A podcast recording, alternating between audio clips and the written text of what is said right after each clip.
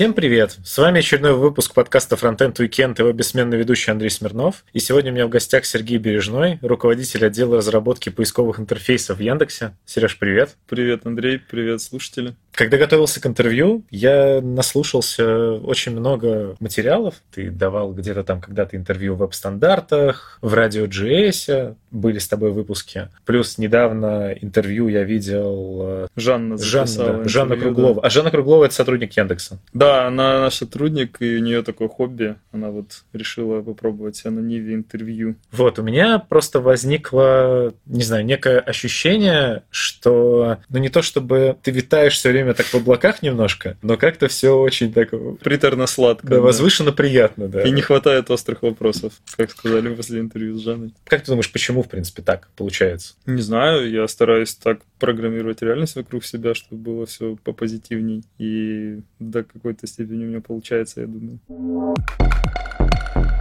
С тобой бы хотелось э, начать с того, что я посчитал, ты почти 13 лет работаешь в Яндексе. Тебе не надоело? 13 лет э, это звучит как э, настолько огромный срок работы на одном месте, что, наверное, у тебя уже были мысли о том, что, возможно, нужно что-то менять. Или ты и в этом смысле тоже достиг такого дзена, что тебя все устраивает, и ничего менять не нужно, и все хорошо. Не, ну давай я расскажу немножко про свою историю, да, как я вообще пришел в мир веб-разработки. Я из города Ростова-на-Дону. Да, и ты учился и Я учился Ростовском. на Мехмате. Да, да, да. да на, тогда он еще назывался РГУ, Ростовский государственный университет, позже его переименовали. И я учился на Мехмате, тогда только-только начиналось что-то там про веб, и я почему-то так про себя думал, что ну вот уж кем-кем, а веб-разработчиком-то я не стану. Сайтики делать, это как-то слишком попсово и модно, и, скорее всего, уже поезд ушел, и я вряд ли буду этим заниматься. И что-то я ходил как-то там непонятно чем, о чем думал. Это в 2005 году ты думал, что поезд ушел? Ну вот где-то не, даже еще раньше, чем в 2005. Ага, в 2005 окей. году я сейчас расскажу. Вот, то есть там я поступил, получается, вот в Миллениум, да, и э, там в районе 2003 года думал, что не, ну как-то уже там все поделено наверняка, уже какая-то такая тема истоптанная. Ну, молодой был, не очень хорошо понимал себе масштабы проблемы.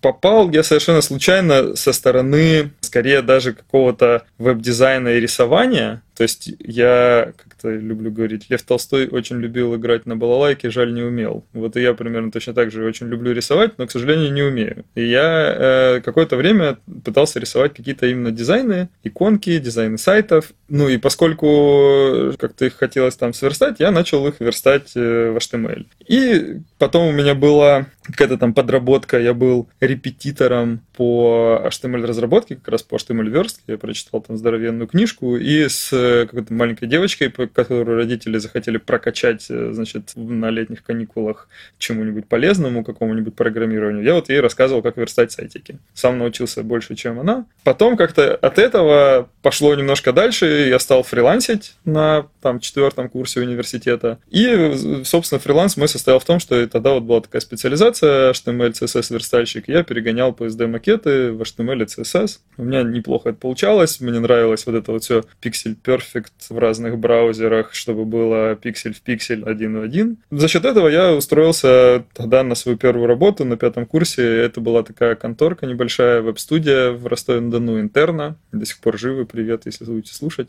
Веб-студия была небольшая, я достаточно за быстрое время стал называться там аж руководитель отдела из там трех человек, включая меня, технического. И мы делали, собственно, сайты, я верстал HTML, CSS, плюс э, что-то писал на JavaScript, и там мы использовали такую технологию, как XSLT. И у нас была своя такая админочка для сайтов, которую мы разрабатывали. И вот, значит, э, на XSLT мы писали, мне очень понравился XSLT своей декларативностью, что вот точно так же, как в CSS, моем любименьком, там можно было задавать, э, как в HTML превращать разные XML теги. И, собственно, через XSLT на меня и вышла Надя Строганкова, тогда руководитель отдела разработки интерфейсов вот всего Яндекса, и позвала меня в Москву, собственно, на собеседование. Ну, я как-то так думал, что, не, ну, Москва совершенно дурацкий город, э, совершенно точно я туда не поеду. Ну, ладно, нет, хорошо, поеду посмотреть.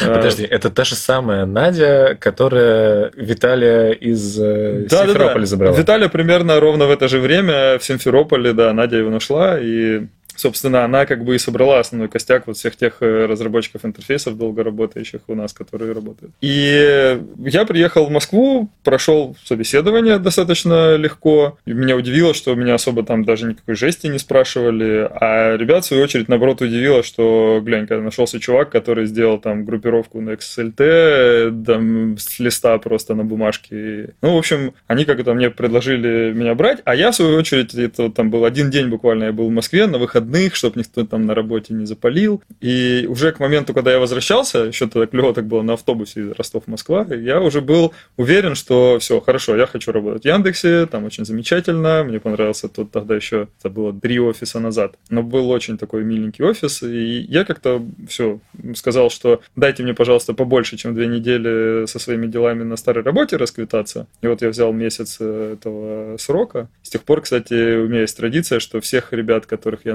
нанимаю, я им даю столько времени, сколько им нужно по традиции, которую Надя со мной заложила, чтобы они закончили места там на предыдущей работе, может быть, сходили в отпуск. И, собственно, вот так вот я попал в Яндекс, а с тех пор в Яндексе занимался очень большим количеством всяких разных вещей, и это совершенно не скучно, потому что, не знаю, в среднем раз в год э, область моей ответственности, ну, не то чтобы кардинально меняется, но она как бы ощутимо меняется для меня, и я постоянно себя чувствую каким-то развивающимся, поэтому если говорить про дзен, который ты говоришь, да, то для меня дзен, он скорее такое, знаешь, как динамическое равновесие, то есть некое жонглирование и постоянное какое-то состояние вроде как движения, но при этом, как, знаешь, торнадо. Вроде все движется, но есть очертания, и все в каком-то смысле, да, стоит, может быть, на месте. Но при этом по должностям у тебя идет, по сути, поступательный рост. Ты сначала был разработчиком, затем руководителем группы, затем руководителем службы, и сейчас ты руководитель отдела. Ну, типа того, да. То есть я долгое время не хотел становиться руководителем, потому что считал, что это какое-то что-то такое зазорное, что став руководителем, ты перестанешь быть хорошим разработчиком. В какой-то момент настала такая критическая точка, что я осознал, что все те идеи, которые мне хочется воплотить, я просто физически не смогу сделать сам своими собственными руками. Ну, поскольку как бы какая-то фантазия у меня очень обширная, такая большая, то мне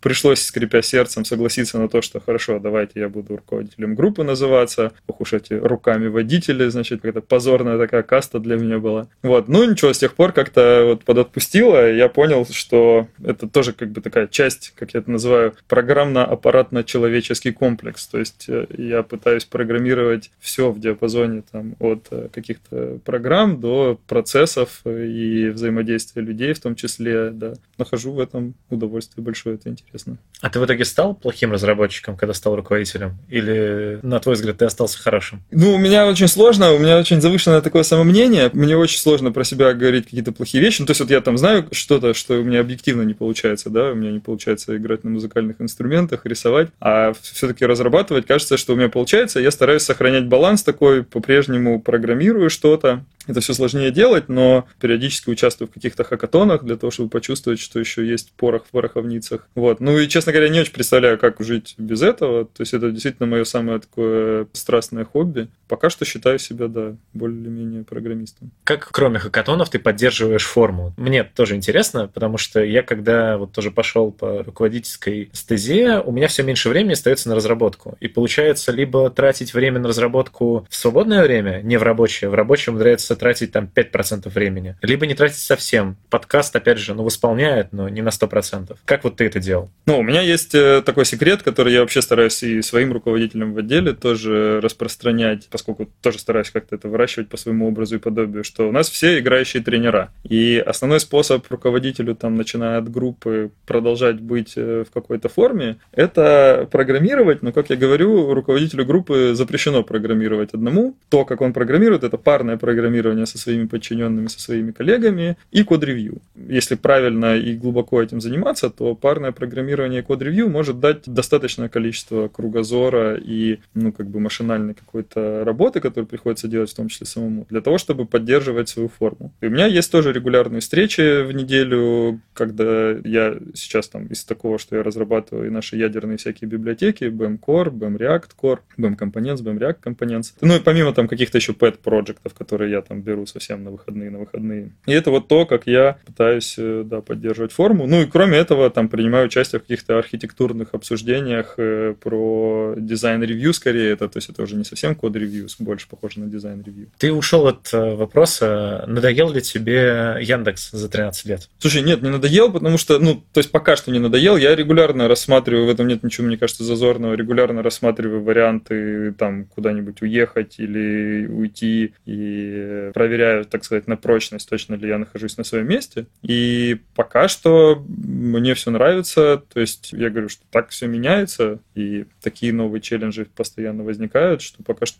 не вижу совершенно причин, почему бы мне... И, кажется, что вот это вот... Есть в этом что-то немножко натужное такое, когда человек, знаешь, говорит, есть такое правило, раз в три года меняй работу, или там э, раз во сколько-то меняй работу, ибо вот все. Непонятно, почему оно, из чего оно следует. Мне кажется, что нужно все-таки зрить больше в корень, если ты действительно day by day занимаешься чем-то, что тебе нравится, и что у тебя там условно получается, и в чем ты видишь какие-то, не знаю, как-то выходы из зоны комфорта, да, то зачем менять работу? А как сохранить мотивацию? Ну вот, допустим, тебе сейчас 34? Да, вроде да, 84 да, года. Да, да. Тебе на тот момент, когда пришел в Яндекс, было 21 год. Да. Вот тебе 21 год, ты работаешь в Яндексе, тебе 34 года, ты все еще работаешь в Яндексе. Сменились офисы, сменилась... Компания, мне кажется, раза три изменилась вот прямо полностью. А ты не, не сменил место работы. Вот как это? Ну, просто это вот точно... Не, ну а в конце концов, как бы прошло 34 года, а мы все еще на планете Земля или все еще в России. Почему, собственно, откуда проистекает, что это должно было измениться? Вот, э, не знаю, раньше люди, моей жены, дедушка работал на заводе всю свою жизнь, он приехал в Ангарск, строил этот завод, и до пенсии на нем потом в итоге работал, там, дослужился до каких-то там главных инженеров, что-то такого.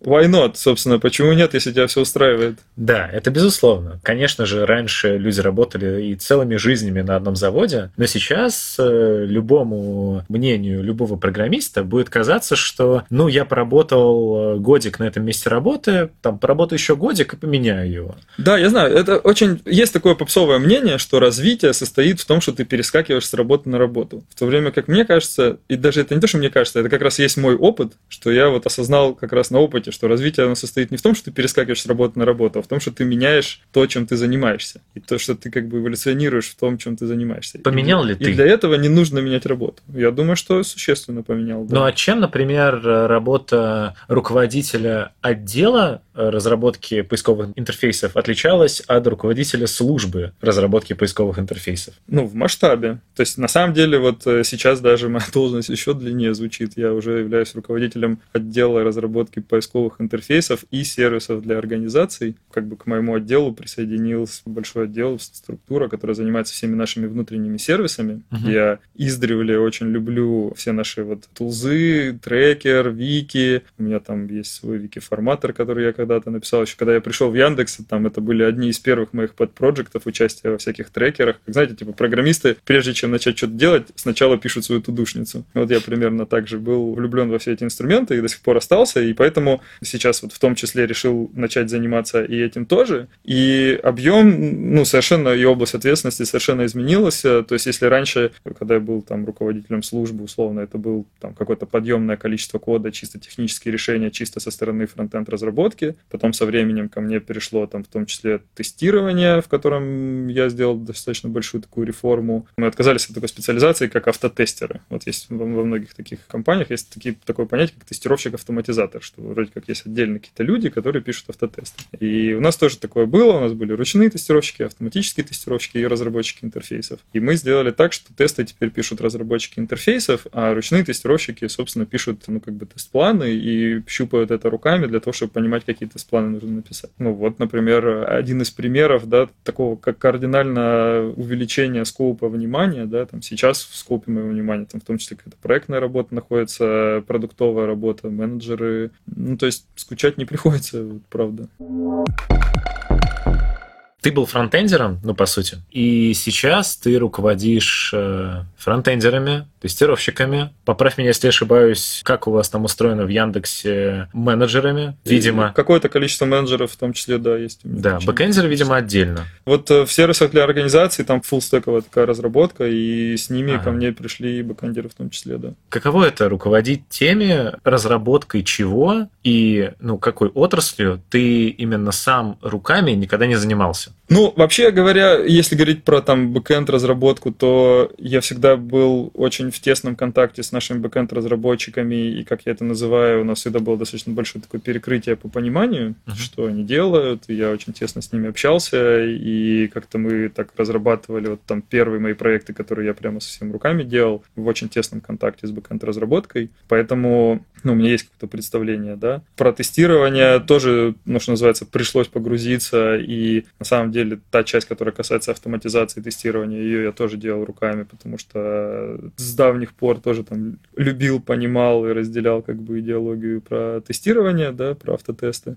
Но, да, немножко рискованно, это правда, да, что как бы чисто геометрически кажется, что ты там их будешь чуть-чуть хуже понимать. Но в этом вот и есть эволюция, да, что если ты хочешь развиваться, хочешь участвовать в создании каких-то более сложных структур, то тебе придется, ну, это вот как если проводить аналогию, да, когда-нибудь ты, если пишешь большой проект, у тебя в проекте в рантайме крутится код, который там на 90% написал не ты, а он состоит из каких-то внешних библиотек, а ты написал 10% интегрирующего кода, да, там, ну, mm-hmm. не знаю, там у каждого своя пропорция.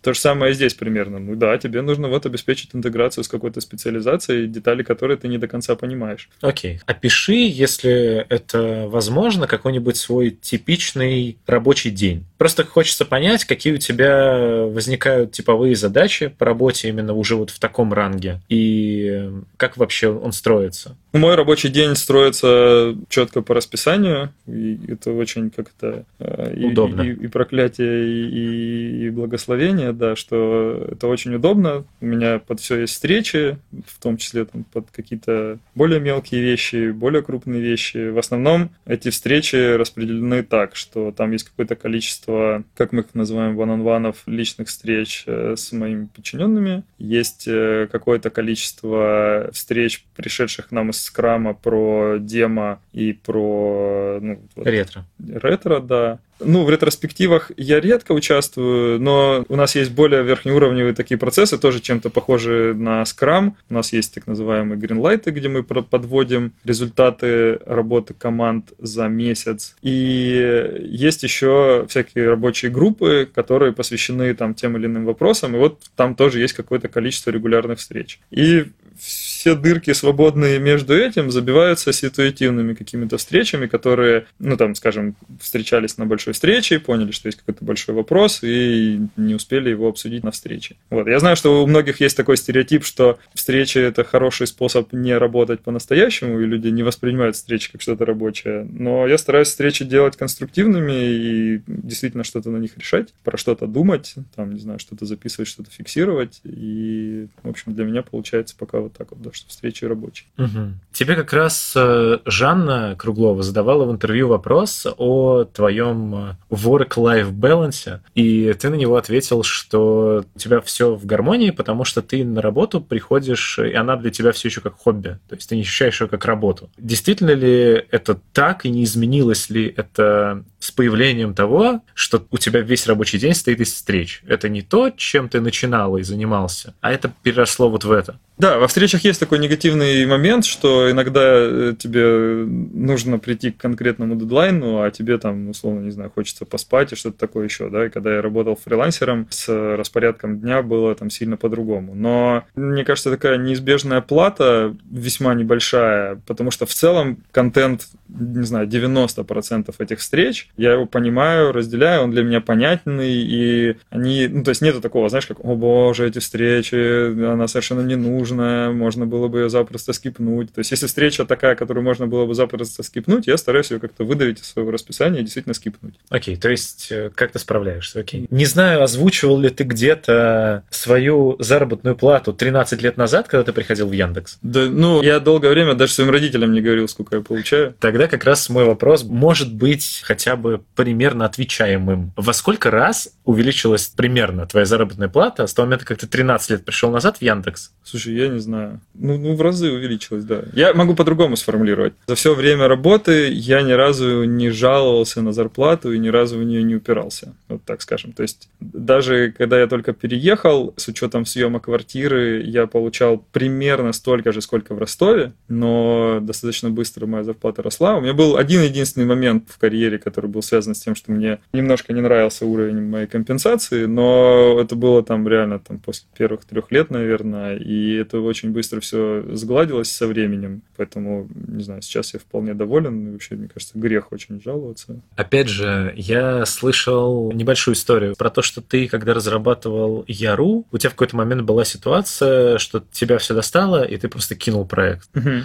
В принципе, как э, вот эти ситуации, они воспринимаются тобой уже по истечении какого-то времени? Были ли еще подобные ситуации? Почему ты так сделал? Были еще подобные ситуации, наверное, когда я ушел просто с проекта, потому что мне не хотелось идти на какой-то конфликт и нестыковку именно личностного характера. То есть, поскольку я отношусь к работе, вот я говорю, как хобби, я как ко многим своим коллегам отношусь как к друзьям, да, как бы это там не странно звучало, это многие говорят, там не рекомендуют этого делать. Но, тем не менее, я стараюсь получать пользу от того, что со многими коллегами весьма такие доверительные отношения, а когда они перерастают в такую, такую тонкую плоскость дружеских, весьма тяжело бывает иногда часто какие-то конфронтации испытывать. Вот, поэтому вот после Яру у меня было, не знаю, пожалуй, один раз, наверное, я могу припомнить еще такое, что я ушел с проекта в силу там каких-то человеческих нестыковок. После этого я стараюсь больше такого не допускать, и если начинаются какие-то там человеческие нестыковки, то стараюсь их тогда просто переводить в более чуть рабочую плоскость. Просто ну, уже какой-то накопился такой опыт, и вообще вот эти вот все обиды, да, когда ты начинаешь таскать за собой вот эти камни обид, они очень давят вообще на душу, и с ними очень неудобно вообще дальше ходить по жизни, поэтому я стараюсь их как можно быстрее как бы скидывать и вообще не, не нагребать себе в багажник, да. Более или менее вроде с тех пор получается, то есть даже с теми людьми, которыми у нас не складываются какие-то супер там теплые отношения, я просто их стараюсь переводить в какую-то более такую практичную рабочую плоскость, но и по-прежнему сохранять эту команду, какие-то конструктивные отношения. То есть остались люди, которые еще, условно говоря, помнят, и, возможно, у них осталась какая-то обида за ту ситуацию, а при этом теперь ты их руководитель. Вот такого нету, кажется. Либо я всех пережил, все поувольнялись, либо все поуходили на какие-то другие проекты. То есть вроде как более-менее сейчас нормально. Пара буквально вопросов про БЭМ. Во-первых, э, считаешь ли ты, что вот э, полный вообще стек БЭМа со всеми его штуками на данный момент актуален и нужен? Хотя вроде как уже даже Яндекс в целом признает, э, что технологии есть, которые более актуальны сейчас и более помогают в разработке, и отказываются потихоньку от полного БЭМ стека Смотри, я всегда мы это рассказываем очень много, но почему-то есть проблема с тем, как мы умеем рассказывать про BEM, не все понимают. Изначально BEM задумывался как методология, и мы изначально говорили о том, что все реализации, все тузы конкретные, и вот весь полный стек, который у нас есть, это всего лишь, что называется, пример реализации этой методологии. И мы всегда говорили о том, что ну, не мы сами не ограничиваем себя не запираем в рамки конкретной какой-то реализации, ни никому из тех людей, которым мы рекомендуем к саму методологию, мы им тоже особо там ничего не навязываем. То есть, да, хотелось бы реиспользовать что-то, то, что можно реиспользовать и создавать как бы все вместе, да, ну, то есть, вот в чем вообще глобальная такая идея БЭМа, если так на это посмотреть? БЭМ — это такой способ объединить людей вокруг чего-то, вокруг какой-то экосистемы, с тем, чтобы люди коллаборировали, и был вот этот вот количественно-качественный переход, когда люди вместе создают что-то, а не по отдельности, параллельно каждый у себя что-то пилит. То есть некая такая вавилонская башня, да, если угодно. Но как со всеми вавилонскими башнями, есть соответствующие проблемы, да, что начиная с какого-то масштаба и, не знаю, с какого-то времени при каких-то людях, люди пытаются, есть естественная гравитация, которая растягивает это все в стороны. В том числе и эволюция технологий является одним из таких факторов. Текущая реализация, там самая популярная в Яндексе, то, что называется IBM.js, BM Core и сборщик EMB и BM Ровно как и раньше можно было делать по-другому, и ровно и сейчас можно делать по-другому. Сейчас мы делаем ставку на реактивную историю и вкладываемся очень сильно в React экосистему и сделали библиотеку BM React Core, которая позволяет с помощью BM методологии писать как бы в реактивном мире. Но тут нету противопоставления. Вот я просто что пытаюсь всегда сказать всем, не всех это получается понять, что нету какого-то противопоставления между там условно BM и React, потому что это ну как бы немножко ортогональные вещи. Это как объектно-ориентированное программирование и конкретный язык программирования да, можно эти паттерны использовать э, где угодно. Просто вы продолжаете его продвигать, BEM, ну, довольно активно. То есть остаются там все ваши метапы по БЭМу и так далее. Ну, то есть вы ну, продолжаете... ровно потому, что изначальная идея в этом и была. Создать нечто, что могло бы объединять людей, даже несмотря на какую-то эволюцию и изменение технологий.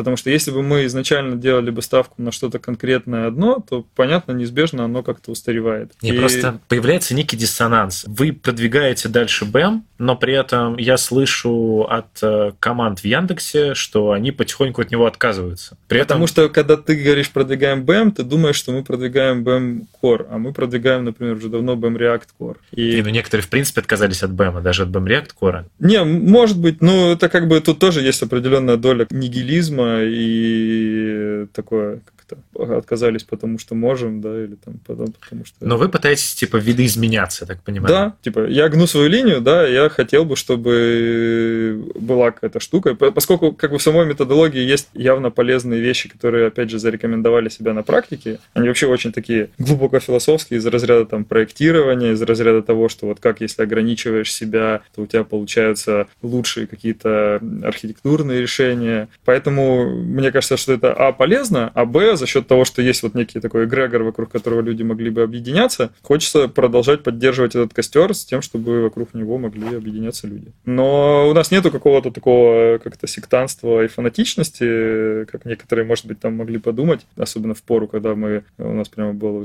должность такая, там, DevRel, да. Мы никому ничего не навязываем особо и не форсим, потому что я вообще не верю в навязывание и в форсинге, я за добрую волю. Мы просветительством занимаемся. Еще немножко хотел спросить про школу разработки интерфейсов. Я так понимаю, ты очень активное участие в ее организации принимаешь? Ну да, я называюсь даже руководителем школы разработки интерфейсов. Еще и. Директор школы, как я шучу иногда. И в чем заключается обязанность директора школы? В придумывании учебного процесса, поскольку у нас нету какого-то министерства образования, которое бы нам сверху спускало какие-то планы и говорило бы, как должна устроена быть школа, то мы сами, собственно, придумываем, эволюционируем планируем, что именно должно в ней происходить, как мы должны учить людей, из чего должен там состоять учебный план. Всем этим, собственно, я и занимаюсь. Ну, как я занимаюсь, это вообще тут, конечно, как обычно. В смысле, конечно же, это не только я занимаюсь. Есть большая очень команда, без а которой сколько? я бы ничего бы не смог бы сделать. Какая вообще команда разработки учебного плана у школы разработки интерфейсов? Порядка, вот именно таких, наверное, коре людей, которые прямо придумывают и разрабатывают лекции, это там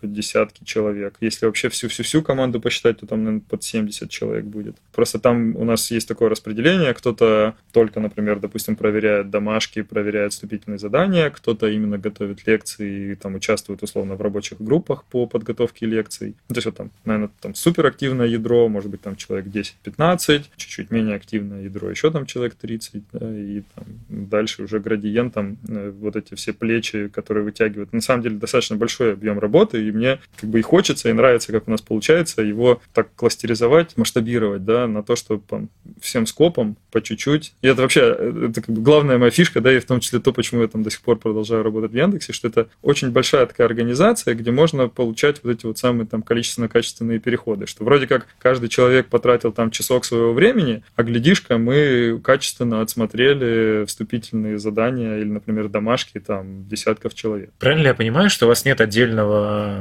какого-то подразделения, которое занимается именно подготовкой школы. То есть это почти всегда люди уделяют просто часть своего времени школе. У нас есть э, со стороны HR менеджмент и поддержка этого процесса, вот некий такой как бы core менеджмент. Я бы его назвал бы, как если проводить аналогию с product project менеджерством, project менеджерством, да, то есть сугубо распределение вот ролей и, как сказать, убедиться, что все нужные встречи будут вовремя сделаны, что все будет по плану состыковано, упаковано, а, собственно, вот это вот э, ядро специализации, его носителями в нашей школе являются практикующие разработчики. Это, собственно, еще один такой момент, который, мне кажется, очень уникальным делает вообще нашу ШРИ, это то, что действительно по-настоящему практикующие разработчики являются там как бы преподавателями. Это обладает своими даунсайдами, да, потому что не всегда хороший разработчик, хороший преподаватель. Но мы пытаемся балансировать, в том числе мы пытаемся, вот мы учим студентов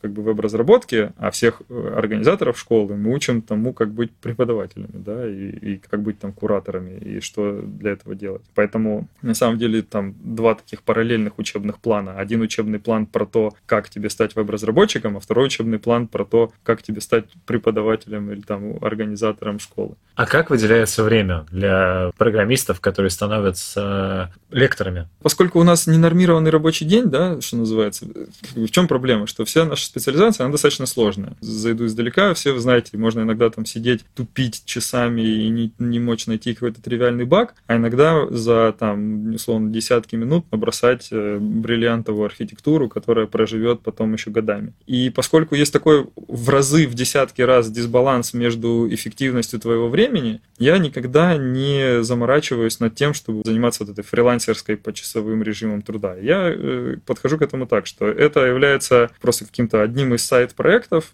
и для человека это так и позиционируется, что это вот какое-то твое как бы дополнительная активность. То есть у него при этом количество рабочих задач не уменьшается? Да, количество рабочих задач не уменьшается. А это премируется как-то? Да, да, но у нас отношение ко всем дополнительным активностям такое, что дополнительные активности – это такой множитель для твоей основной работы. То есть если твоя основная работа условно сделана хорошо, то дополнительные активности это все умножают, и ты получаешь еще больше reward. Ну вот в нашем случае сейчас у нас вообще performance review, да, вот процесс, и ты оценку получаешь как бы выше. Если же ты, например, из-за дополнительных активностей просел на своей основной работе, то это, наоборот, является множителем в отрицательную сторону, да, и как бы оценка будет еще как бы ниже, чем, ну, то есть, типа, мы как бы скажем, что не надо было заниматься дополнительными активностями, если ты не можешь э, справиться с основной своей работой. Для многих звучит это как нарушение каких-то геометрических законов, мол, да, нарушение законов сохранения энергии. Как так? Сюда прибыло, а оттуда не убыло, да, как же такое может быть? Но на самом деле, если задуматься, то есть еще такой мощный как бы источник энергии, как саморазвитие, и люди, когда они берут на себя новые какие-то области ответственности, они в том числе это делают за счет того, что они лучше и качественнее и быстрее начинают справляться со своими старыми.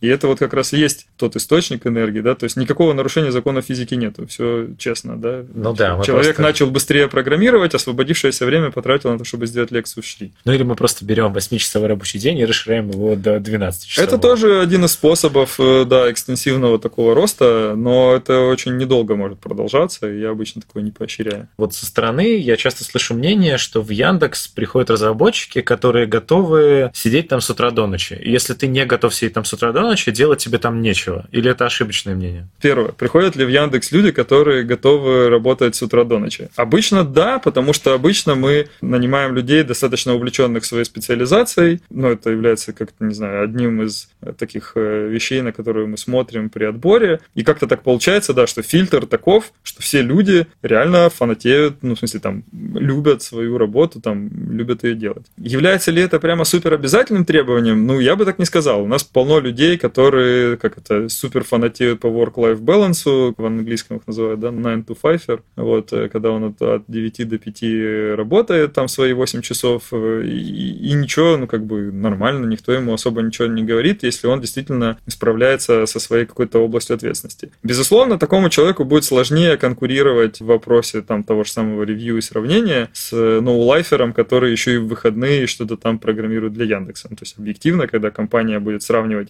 кому условно больше заплатить премию, человек, который тупо экстенсивно работал больше, при прочих равных, он, наверное, получит больше. Но тут именно вопрос при прочих равных, потому что есть куча ноулайферов, которые забивают о том, что нужно как-то интенсивно развиваться, да, и развиваются только экстенсивно. Вот он там добавил выходные еще, а это же как бы экстенсивный процесс, он очень ограничен. И ты после того, как добавил выходные, во-первых, начнешь саморазрушаться, а во-вторых, следующих выходных к добавлению у тебя нету. А именно эволюция в плане собственного развития, она как раз-таки такая интенсивная, да, она как раз-таки потенциально бесконечна, потому что ты, в принципе, по скиллухе расти можешь э, сильно дальше, чем просто представить себе там сколько, плюс два дня из пяти к пяти, да, сколько-то процентов выходных. А процент какой? Ноулайферов к 9 to 5 Ну, я думаю, что ноулайферов, конечно, побольше, но это бич скорее не Яндекса, а просто нашего времени, что люди пока что недальновидны, и они не понимают э, часто, что это самая дешевая, самая на поверхности лежащая стратегия, но она не очень выгодна в долгосрочной перспективе. И вот если бы они, как я, например, поработали 13 13 лет на одном месте. Они бы заметили, что у этого есть свои даунсайды, и это в долгосрочную сильно менее выгодно, чем именно интенсивно развиваться.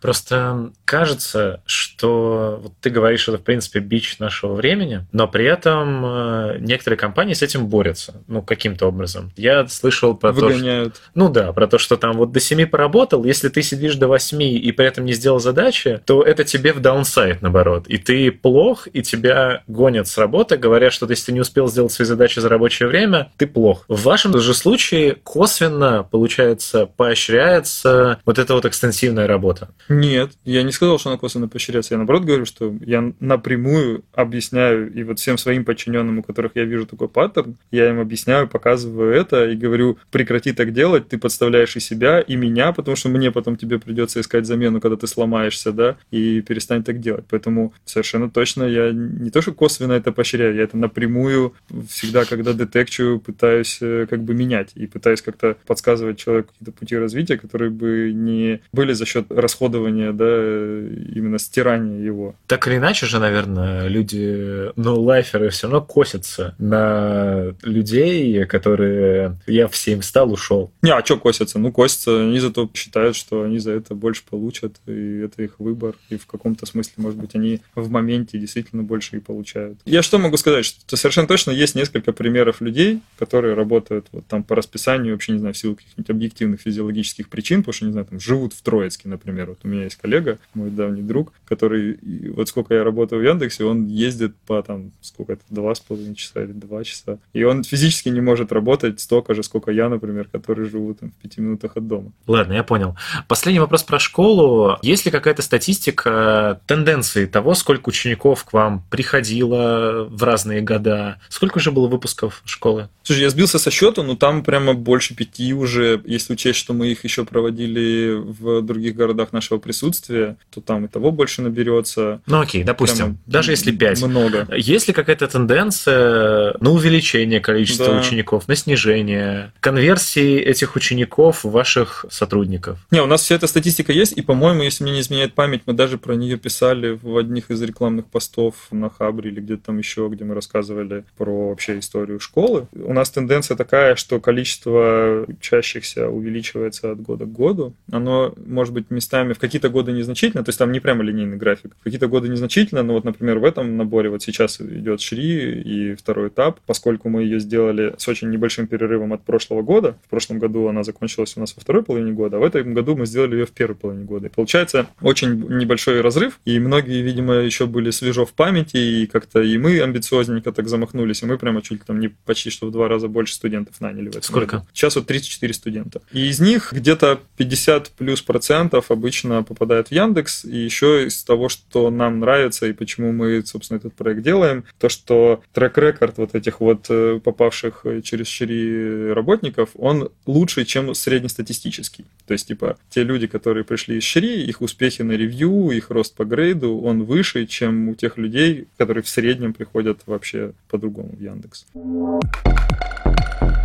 Вернусь, опять же, к отсылкам к интервью Жанны, благо оно вот было буквально только-только. Начну с простого. Как тебя правильно называют? Вегет или Вегет? Это вообще интересная история. И как бы я, когда придумывал этот ник, я считал, что Вегет. Ну, но... то есть это Vegetable Education? Нет, нет, это вообще, удивишься, это, как я говорю, вторая производная от моей фамилии. Если взять фамилию Бережной, я понял. то первая производная это Берег. А потом, если это записать по-английски по, по и прочитать по-русски, то получается Вегет. И собственно, я думал, когда я это изначально придумал, что ударение должно быть на первый слог, но потом даже я начал говорить с ударением на второй слог, и сейчас я считаю, что оба варианта нормальные, и отношусь к обоим одинаково. Тебя Жанна очень много раз в своем интервью именно называет вот так, не по имени. Сколько процентов людей тебя в компании называют по этому никнейму, который уже с тобой Ну, жился? я думаю, что, ну, наверное, большинство, но есть многих, кто, видимо, как-то им претит использовать вот эти вот всякие клички. А тебе комфортно комфортно? Они... Абсолютно. Нет, я считаю, что, несмотря на то, что я безумно люблю свое имя, можно было догадаться, вот, но я также безумно люблю и свой ник, и мне, да, абсолютно комфортно. Жанна, у нее была часть в интервью, в которой она спрашивала тебя про твою темную сторону, про то, что сотрудники считают, что ты в космосе.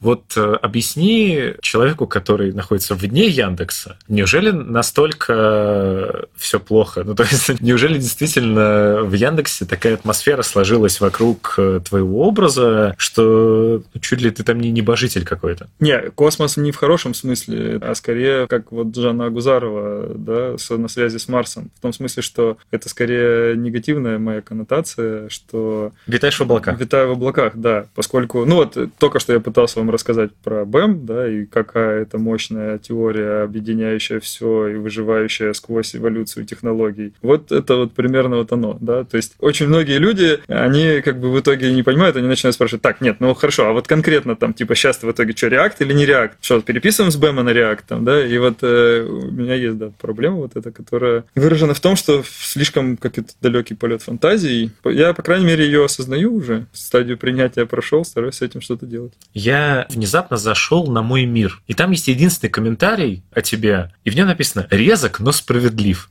Да-да-да. И вот тут у меня произошел полный диссонанс с тем, что я слышу в интервью. Что не так? То есть ты в интервью только такой хороший, а на самом деле ты ужасный деспот? Ну, просто, понимаешь, в интервью обычно не возникает э, поводов проявить э, вот мою вот эту вот занудную часть. Ну, в смысле, я занудный очень человек, и, типа, у меня очень твердое какое-то есть мнение, и меня очень сложно в чем-то переубедить, потому что обычно, если я в чем-то убежден, то я потратил на девелопмент этого убеждения большое количество энергии, и обычно люди такие думают, так, вот, ну, это сейчас, сейчас с ним поговорю 40 минут и переубежу его, да. А у меня за плечами моего мнения стоит не, не то, что 40, там, а 400 минут. И очевидно, что это вообще не очень-то и просто там за 40 минут переубедить. И я, кстати, когда вот это понял, я по-другому стал в том числе с людьми дискутировать. Я очень часто, когда вижу людей, не пытаюсь с ними, условно, в первой встрече, да, или там за 40 минут додавить и в чем-то их переубедить. Я обычно пытаюсь поступать как в этом. Закладываю зерно сомнения и закладываю какую-то информацию человеку на его собственное размышление и пытаюсь скатализировать, стригерить, чтобы он сам дальше додумал это как бы позже. А поскольку ну, не все люди это понимают, и для многих э, действительно общение со мной выглядит как-то об стенку горох, ты ему что-то говоришь, он тебя совершенно не слышит, гнет свою линию, ну да, вот такая есть проблема. Местами бываю резок, может быть. Ну, с тех пор, как написан был этот отзыв, я уже, мне кажется, смягчился. А какой-нибудь пример? Какого-нибудь? Ну, Просто не, очень ну, хочется... не знаю, ну, приходит к тебе человек и говорит, типа, мы хотим все писать на Vue.js и будем это делать на Flow. Ну, я ему говорю, спойлер, типа, мы так делать не будем, потому что, типа, есть у меня очень сильное мнение, почему это делать нельзя. И дальше, я говорю, можем потратить еще какое-то количество времени на то, чтобы я тебе про это там порассказывал, можем просто на этом разойтись.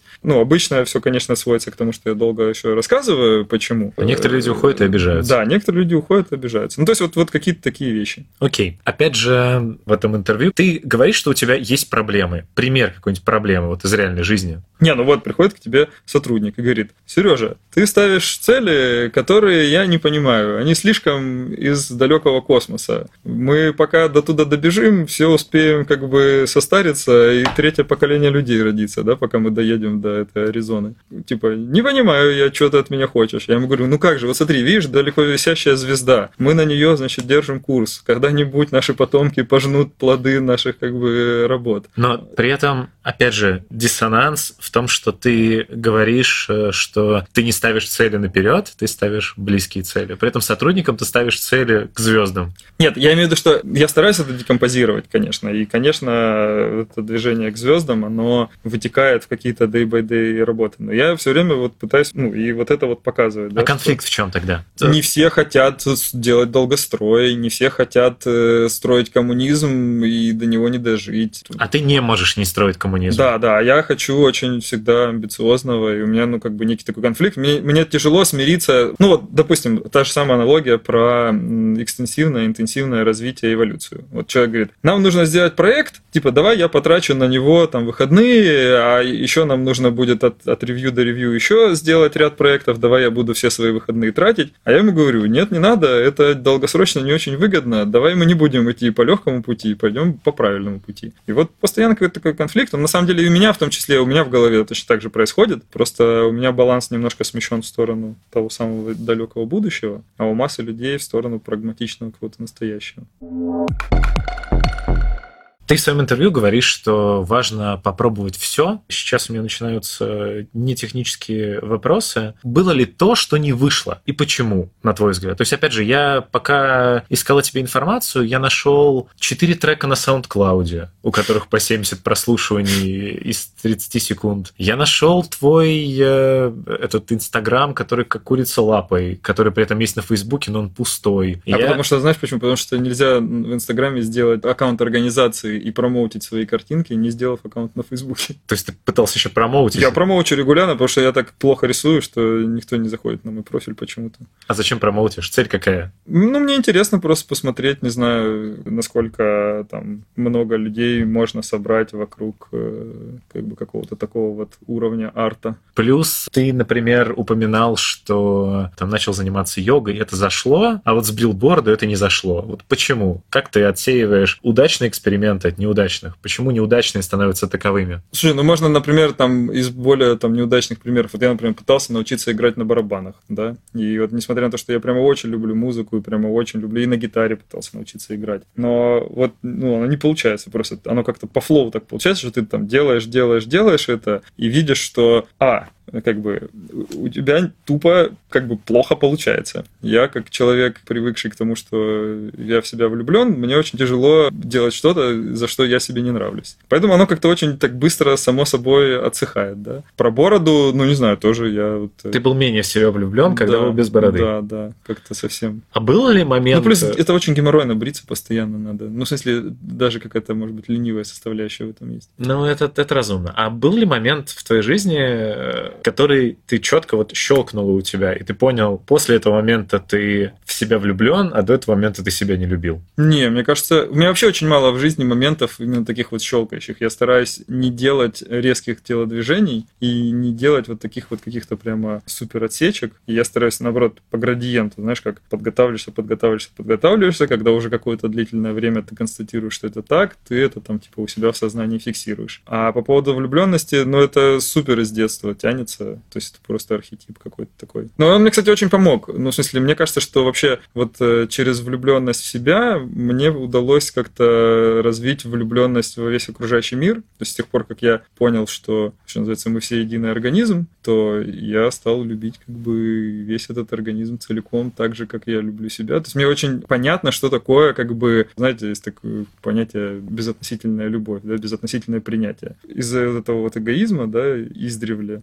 оно мне очень понятно. Я поэтому мне очень легко было в каком-то смысле перейти. Окей, цитата на французском которая переводится там либо чему быть того не миновать, либо... Это на латыни вроде. Не Я, знаю. по крайней мере, ее под этим видом искал. Не, во-первых, она у тебя везде указана с лишней запятой. Да? Да. А я из Википедии скопипастил. Во-вторых, почему именно Попорол. не на русском? Ну, чтобы было вычурнее, с выпендрежем немножечко. Почему нельзя без выпендрежа? Ну, не знаю. А почему, почему собственно, должны же быть какие-то эти завитушечки? Не, ну просто, казалось бы, уже чего миру доказывать? Уже всего вроде, ну, со стороны человек всего добился в жизни. Я ж ничего не доказываю, я ж, это ж как раз в том-то и дело, что я делаю это в большей степени для себя, нежели прямо вот там для того, чтобы что-то доказывать. Просто так красиво. Ну, это вот как, условно, ты одеваешь на себя какую-то одежду, которая тебе нравится, да? Ну, я не знаю, разные люди, конечно, с разной мотивацией одевают одежду, некоторые для того, чтобы проэпатировать публику, может быть, какую-то, не знаю, мне просто нравится. То есть ты пишешь вычурнее, потому что тебе так нравится больше? Ну, да. Ну, и к тому же я стараюсь все-таки уж, простите, держать какой-то баланс между вычурностью. Можно можно было бы что-нибудь типа заковыристи написать.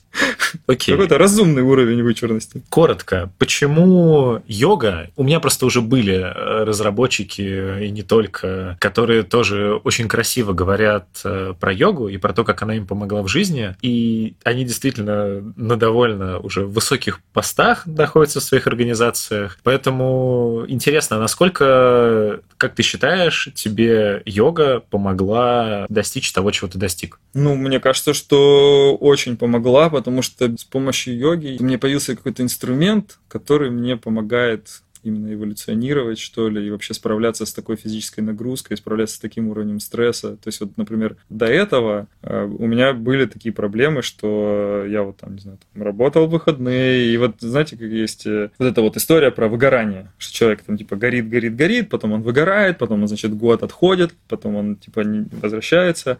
У меня тоже были такие периоды, слава богу, так получилось, что эти периоды были не очень глубокие, и мое выгорание было такое, по сути, я так понимаю, отделался легкими ожогами, что называется. Но после того, как у меня появился вот этот вот метод просто через физиологию или как-то через внимание работы с, вот, с ситуацией, с реальностью, то ну, меня сильно глаже все стало в этом плане, да, у меня, несмотря на то, что бывают какие-то стрессовые моменты, вот там, не знаю, вот ревью у нас недавно было, перед ревью всегда такой предревьюшный горячий период, да, какое-то количество стресса там накапливается, увеличивается, но, тем не менее, мне как-то получается его более-менее балансировать, поэтому, собственно, я вижу результаты, вижу, что раньше я мог, условно, там, месяц находиться в каком-то супер политой придавленном состоянии, а сейчас я прихожу после работы в студию, в офисе, там, студия я занимаюсь, вот я прихожу после тяжелого дня, когда я чувствую себя как прижатый плитой. Потом иду э, после занятия и чувствую, что этого уже ощущения нету просто. Все, оно исчезло. Для меня это работает лучше любой рекламы. Сколько часов в день ты уделяешь йоге? Сейчас в среднем режим тренировок по 2 часа 4 раза в неделю. Как считаешь, ты сам к этому пришел? То есть я слышал историю, э, поправь меня, если я ошибаюсь, что ты дошел до этого, когда выходили в поход с Виталием Харисовым. Угу. Да, и Виталий, кстати, тоже йог, и он... Он рассказывал, да, да. про это, да. Это больше такое некое навеянное мнение со стороны, или ты просто вот сам вот осознал, что вот йоги не хватает в жизни? Нет, ты знаешь, там было так, что помимо Виталия еще очень много было всяких разных знакомых и каких-то людей, которые хорошо очень об этом отзывались хорошо это рекомендовали. И это для меня выглядело как, не знаю, каком-нибудь там анимешном фильме, или ты видишь, видишь какие-то знаки, знаки, знаки, и тебе все там указывает, сделай это, сделай это. И просто в какой-то момент я решил это попробовать. То есть нельзя сказать, что прямо там кто-то один меня зазомбировал на эту тему. Скорее, я подсознательно, может быть, выхватывал из кучи мест что там вот один человек попробовал, написал вот это, и вот мне такие вот слова про йогу понравились, зашли. Другой человек написал вот это, а потом я еще и сам это попробовал, чуть-чуть про это почитал, там узнал. И, ну вот, оно как-то так со всех сторон пришло, достаточно естественно. Окей, в продолжении темы про вегетарианство. Как раз... Э, вегет, кстати, ты заценил? Вегет вообще никак не связан с вегетом. А я уже понял, это на самом деле классно. То есть, действительно, я, когда гуглил вегет, и действительно я нашел прям сообщество Vegetable Education, которая сокращается как вегет, а видишь, вот вегет вообще не про то. Но ты таки стал вегетарианцем. Сильно вот, позже, после того, как я придумал. Сильно позже, да, но все же. Ты вот к этому как пришел? Сам опять же, навеяно откуда-то. А я рассказывал Жанне, там э, была такая история, что я пытался похудеть, я весил 96 килограмм и пытался изменить, ну, в смысле, как бы очевидно такая вещь была, что для того, чтобы похудеть, нужно изменить э, свой рацион питания. И один из способов изменить рацион питания, это вот было там отказаться сначала там от какой-то супер жирной жареной свинины, там шашлыков, пивасиком это не глинцевать, там, как я любил, да, и там какие-то такие вещи. И я постепенно, постепенно в этом, э, ну, как бы продвигался, там, не знаю, сначала там ел условно там только курочку, потом там только рыбку, потом там вообще только креветочки с кальмарчиками. Ну, ты рассказывал даже, что ты на сыроедение переходил. Да, потом был какой-то момент даже, что я даже доходил до сыроедения и даже там порядка года практиковал прямо сыроедение. Ну, и все, это просто изначально пришло сугубо как э, физиологическая, диетическая такая штука для того, чтобы сбросить вес, а потом уже как-то укрепилось поглубже, и вот у меня, опять же, сейчас не побоюсь показаться каким-нибудь шизотерическим, шизанутым, да, но реально начал чувствовать, что как бы не очень-то хочется живых существ мучить. И там, не знаю, например, перестал убивать комаров, там, которые на меня садятся. Ну, просто потому что перестал понимать, зачем это делать. Там. То есть комаренцы садятся, они тебя спокойно кусают? Ну, либо летают. кусают, либо их сдувают, да. Ну, то есть, и, и это реально, это не натуга какая-то, это я просто как бы как один из примеров констатирую, что когда я там ел мясо, у меня и мысли там никакой не было, я абсолютно считал, что мы короли природы и рождены для того, чтобы э, жрать то, что нам хочется жрать, да, и нет никаких проблем в этом. А потом просто я, я начал на это смотреть с позиции, а зачем? Типа, в чем смысл таких действий? Нужно ли это делать? Какие в этом есть последствия? И, и для чего ты это делаешь? И понял, что очень большое количество вещей, они как-то pointless, бессмысленные. Типа, нет смысла их делать, а может быть даже и определенно есть смысл их не делать. ты сейчас говоришь, и мне кажется, что у тебя вместо того, чтобы причина рождала следствие, у тебя следствие родило причину. То есть ты стал вегетарианцем, потому что хотел похудеть. А в итоге, когда, может быть, была какой-то там развилка, вернуться обратно или остаться этим, ты нашел объяснение подсознательно, почему я хочу остаться вегетарианцем, и нашел вот эту вот всю подоплеку с ну, живыми знаю. существами. Не, может быть, это можно и так, э, и через такую аналогию объяснить, но я скорее себе это объясняю как то, что у меня появилась какая-то степень чувствительности к этому, да, я начал чуть-чуть более тонко на это обращать внимание, и, ну, и вот так ход моих мыслей пошел. А почему она появилась? Не было же никакой э, подоплеки. Не, потому что когда ты ешь мясо, ну, опять сейчас, сейчас будет какая-то супер вот эта вот веганская пропагандистская штука, я вообще не очень люблю этим заниматься, да, и как-то агрессивный все, анекдот этот. Простите, в супермаркете, у меня ребенок потерялся, можно микрофон, пожалуйста, громкую связь? Ну да, да, конечно, Нати. А раз-раз, я веган.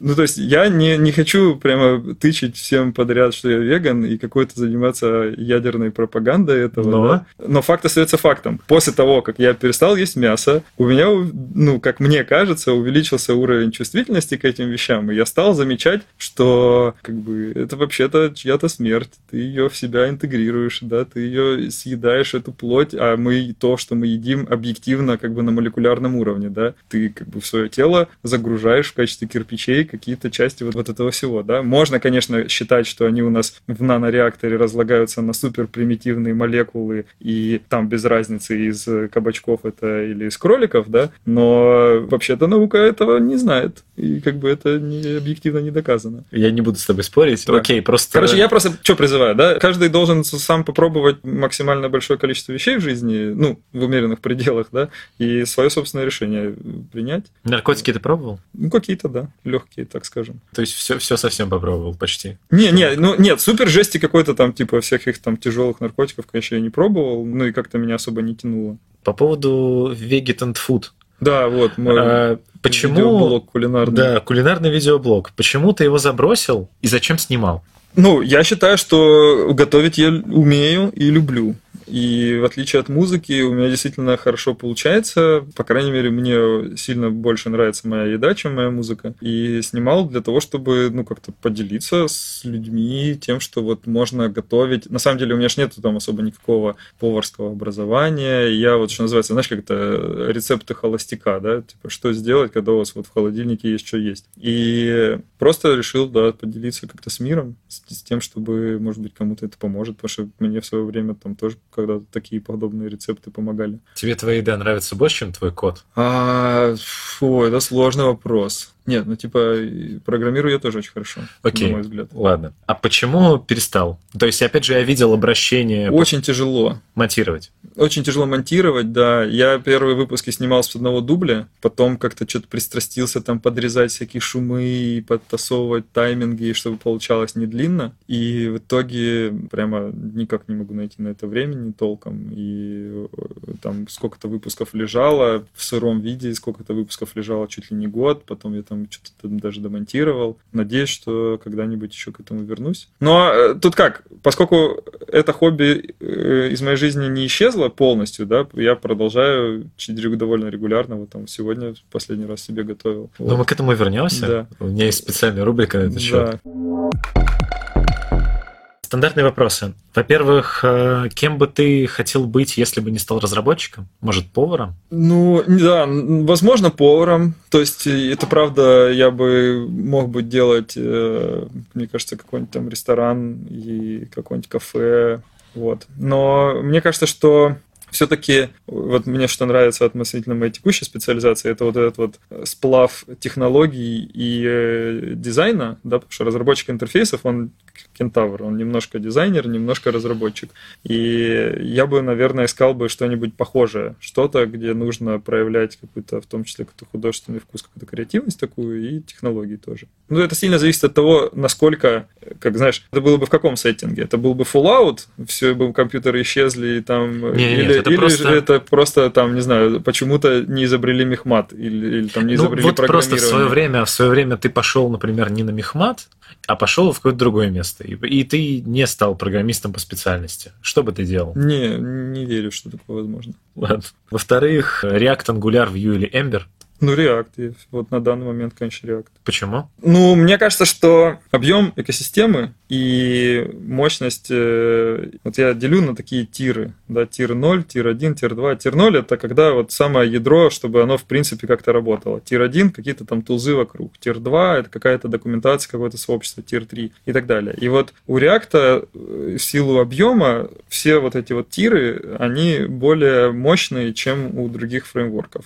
Плюс, если сравнивать, например, с тем же самым Angular, сама базовая идея внутри React, она более удачная э, ну, именно с технологической точки зрения. Окей. Какая справедливая зарплата для фронтенд-разработчика в Москве? Слушай, не знаю. Я вообще не очень замороченный человек на деньгах, и я даже вот наши вилки, их не помню наизусть. То есть я бы заплатил столько, сколько у нас написано в середине вилок, потому что я знаю, что мы эти числа подбирали максимально осознанно и максимально справедливо. Но поскольку мне кажется, что это не самая важная вещь в жизни, то, ну, то есть я знаю, что они типа справедливые, да, они как-то там условно выведены и рассчитаны, но я не сильно заморачиваюсь над этим. И никогда и над своей зарплатой подобным образом не заморачивался и никому не рекомендую типа, на это так смотреть. Поэтому, ну, не знаю. Это вопрос же очень большой вопрос баланса того, что вы хотите получить, на что вы хотите тратить деньги, на что вы способны, какую вы способны пользу приносить. Потому что кто-то может э, плошкой риса отделаться, а кому-то обязательно нужна это самое, что там, немецкая машина, даже будучи джуниором. Да? А, давай по-другому. Вот э, ты, насколько ты сказал в начале интервью, никогда не испытывал потребности, у тебя всегда было денег больше, чем тебе нужно. Если разработчику денег... Но это преимущественно было связано всегда с тем, что я, как то люблю говорить, из очень бедной семьи, и я знаю, что такое жить на очень мало денег. И это, это да, преимущественно это, связано это с тем, что ты просто не тратишь больше, чем э, ты зарабатываешь, вот и все. Да, согласен. Сколько тебе в месяц нужно денег? Ну, вот раз, я когда был сыроедом, я когда был сыроедом, да, и был сыромоноедом, я ездил на Burning Man и брал с собой Burning Man, да, знаешь, да, такой конечно. фестиваль э, такой в пустыне, где все привозят с собой еду. И вот я был сыроедом на Burning Man. Я привез с собой, я, во-первых, выжил, я привез с собой еду на всю неделю. И там было, ну, типа, там, что, маш, там, какая-то чечевица, какие-то там снеки, еще там сыроедные сухофрукты. Ну, очень мало. То есть, я думаю, не знаю, там, ну, не знаю, несколько десятков тысяч рублей должно хватить. Ну, а если не брать вот выезды на Burning Man, и вот просто в среднем... Так я и говорю, что это вот, типа, в среднем также можно, в принципе, питаться по жизни. Это абсолютно сбалансированная еда, всего будет хватать. Ну, мы же не только про питание говорим, мы же какие-то а, еще расходы. еще какие-то расходы? Ну, в целом, да. Вот просто ты сам сказал про то, что ты из бедной семьи, я не могу не спросить. Вот сколько тебе э, с такой вот позицией вообще в среднем нужно в месяц денег? Ну, ну например, кажется, что это очень мало. Вот, да, типа... вот у меня просто примерно схожая позиция. Я, опять же, там не кичусь, что я там из, из бедной семьи, но мне в среднем, если без всяких поездок, если не переплачивать, не покупать то, что тебе не нужно, мне условных 30 тысяч в месяц хватит. Вот э, хотел бы понять примерно... Не, я думаю, что примерно столько же должно хватить. Окей, ладно, хорошо мы дошли до нее. Э, моя любимая рубрика. Э, мы ждали 51 выпуск, э, чтобы поговорить с человеком, который... Действительно что-то готовит. Действительно, даже вел блог. А ты сам-то готовишь? Почему у тебя такой вопрос? Слушай, он родился очень спонтанно. Мы просто решили вставить это как прикольную фишку. Я готовлю, но, опять же, не так, чтобы... Не фанатеешь? Не фанатею, нет. Тебе надо Мишангу позвать. Миша Трошев, руководитель службы разработки поисковых интерфейсов, занимается разработкой серпа. Он тоже, у него есть, как это, в ответ на мой Get and Food он начал вести Инстаграм. Ну, короче, он типа постит постоянно рецепты мяса, тоже вот, очень да, страстно мне, мне с ним готовить. отлично, да. Я тоже стейки очень люблю жарить. Но все же, какое самое сложное или твое любимое блюдо, которое ты когда-либо готовил? Ой, слушай, ну самое сложное. Там есть такие блюда, которые, знаешь, э, еще у меня есть такая фишка в готовке. Я часто, бывает, не пользуюсь э, всякими терками, комбайнами и предпочитаю все делать очень э, нарезать вручную, а поскольку я еще и большой педант, то я там, не знаю, очень хорошо чищу эти овощи,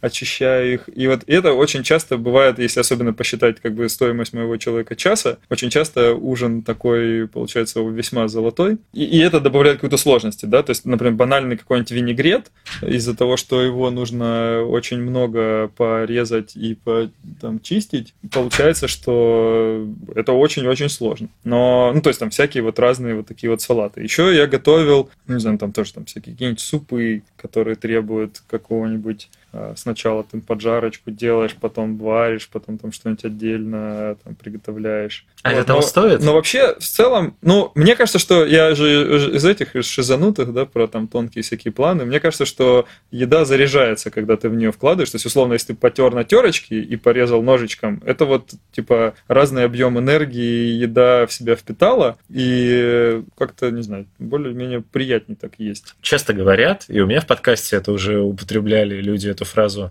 что нет смысла готовить еду, если на ее потребление ты потратишь больше времени, чем на ее готовку. На ее потребление больше потратишь? Или наоборот, Ой, меньше? Меньше, да. Ну, это очень странно. Это если так рассуждать, то условно нет смысла забираться на гору, если ты не собираешься провести там на вершине столько же времени, сколько ты забирался. Ну, ты типа забираешься, забираешься на гору, потом сделал селфача там с вершины и все, пошел назад. Но вот это вот ощущение, когда ты стоишь на вершине, оно супер интенсивная. Возможно, это, кстати, интересный вопрос вот как раз к той самой относительности всего и к относительности там интенсивности, да, потому что ты, грубо говоря, можешь за пять минут испытать там сконцентрированно что-то, в йоге тоже есть отличные аналогии, когда ты, не знаю, там делаешь, делаешь, делаешь какую-то крию, там последовательность, да, там полтора часа, и потом там последние там 15-5 минут э, шавасаны ты получаешь какой-то ревард, то есть его невозможно было бы получить, если бы ты не потратил это. И мне кажется, что с едой тоже примерно точно так же. Когда ты именно очень много вложил и действительно с чувством потом это потребляешь, то есть большая разница, чем ты в микроволновке разогрел себе э, роллтон. Окей, okay, Тогда давай не самое сложное, самое любимое. Слушай, ну вот мой блог, видеоблог, дай, пожалуйста, на него ссылку, пусть у меня появятся подписчики, и я, может быть, э, это будет для меня мотивация его продолжить. Вообще, самое мое любимое, наверное, блюдо – это вот дуриан. Э, но там у меня есть даже видео, да. один из выпусков, посвященный этому. Да, это как раз один из примеров того, что природа дает то, что сравнимо по своим вкусовым качествам и вообще экстазу от э, питания, потребления с самыми, вот я там был, самый крутой ресторан, где я был, это где-то в Бангкоке, топ-1 по версии журнала «Ресторан», какая-то там молекулярная безумная кухня, с там 8 перемен блюд, супер фьюжн, там они делают, ну, молекулярная кухня очень такого высокого уровня. И вот просто дуриан, который ты берешь, открываешь из плода и ешь как бы фрукт, он по качеству и крутости сравним с, с, с этой кухней. Поэтому, ну вот дуриан очень люблю, и вот все остальные рецепты, которые там в Vegetan Food есть, они в целом такие самые, самые любимые ходовые как раз и есть. А это же дуриан очень специфический на вкус, да? Да, да, у него очень такой запах э, крем-брюле с вареным луком. Ох. Звучит страшно. Даже но... представить сложно. Да, звучит страшно, но это очень вкусно.